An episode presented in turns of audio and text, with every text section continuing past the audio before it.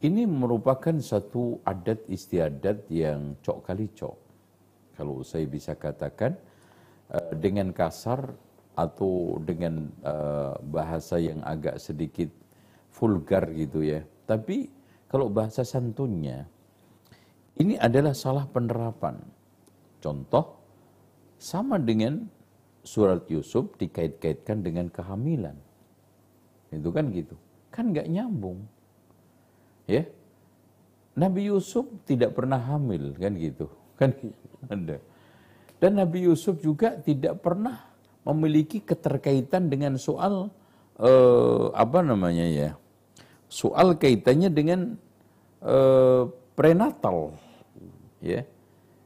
Surat Yusuf dan Nabi Yusuf ketika itu murni menceritakan ya rona-rona kehidupan yang bertabur kesabaran. Dari sabarnya Nabi Yakub. Kemudian dilanjutkan Nabi Yusuf. Kemudian bagaimana di sini ujian berat diterima oleh Nabi Yusuf dalam soal masalah pribadinya, keluarganya, tatanan politiknya. Coba bayangkan. Dan juga hubungan sosialnya. Ya.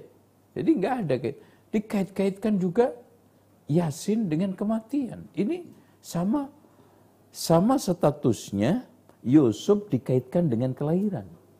Mungkin ingin gantengnya Ustaz kalau Nabi Yusuf barangkali. Ya, itu kan makanya yang saya katakan bahasa agak sedikit vulgar adalah cok gali cok digali-gali cocok. Sehingga di sini seakan ada surat untuk kelahiran, ada surat untuk sunatan, ada surat untuk pernikahan, ada surat lagi untuk kehamilan, ada surat lagi untuk ulang tahun ke ini pernikahan, ada surat lagi nanti untuk kematian. Nah, ini kan pengaitan dengan budaya Jawa. Itu.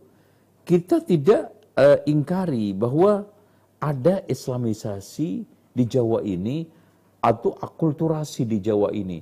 Tetapi Sampai detik ini saya belum menemukan riwayat bahwa di antara para wali itu melakukan yasinan untuk acara-acara tersebut. Nah, yang kedua, ayat ini kan ayat spektakuler untuk panduan kehidupan, bukan kematian. Bahkan secara umum Al-Quran itu dzalikal kitabu la raiba fihi hudan lil muttaqin kan gitu. Anehnya yang ketiga, di dalam surat Yasin itu sendiri, ayat-ayat terakhir Allah mengatakan apa? Liyunzira man kana hayyan wa yahiqqal qawlu 'alal kafirin. Coba bayangkan. Agar dengan Al-Quran ini, Nabi Muhammad memberikan peringatan kepada orang yang hatinya hidup. Dan kehidupan hati itu karena adanya suatu manusia yang hidup di muka bumi ini. Apa mangkana maitan wa. Itu adalah di dalam kehidupan dunia ini. Oleh karena itu, saya itu nggak menemukan nalar nyambungnya. Kenapa surat Yasin itu dihubung-hubungkan dengan kematian? Kalau kita kaitkan dengan hadis-hadis yang dhaif dan palsu itu pun nggak nyambung. Yasin kolbul Quran. Umpamanya. Atau ikra'u ala mautakum Yasin ini. Mungkin yang agak mendekati uh, apa ya pembenaran bukan kebenaran ya saya katakan pembenaran adalah sabda Rasulullah yang bunyinya ikra'u ala mautakum yasin.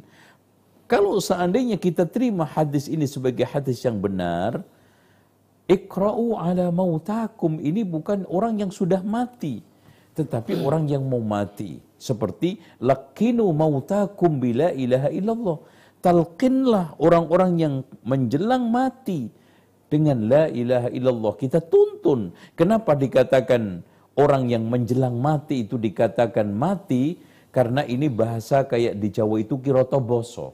Seperti masak nasi. Padahal masih beras. Lagi ngapain mbak? Ini lagi masak wedang. Lagi masak kopi. Padahal belum jadi kopi karena yang dimasak itu akan pasti menjadi kopi itu lebih tinggi. Akan menjadi nasi itu lebih tinggi. Makanya disebut lakinu mautakum.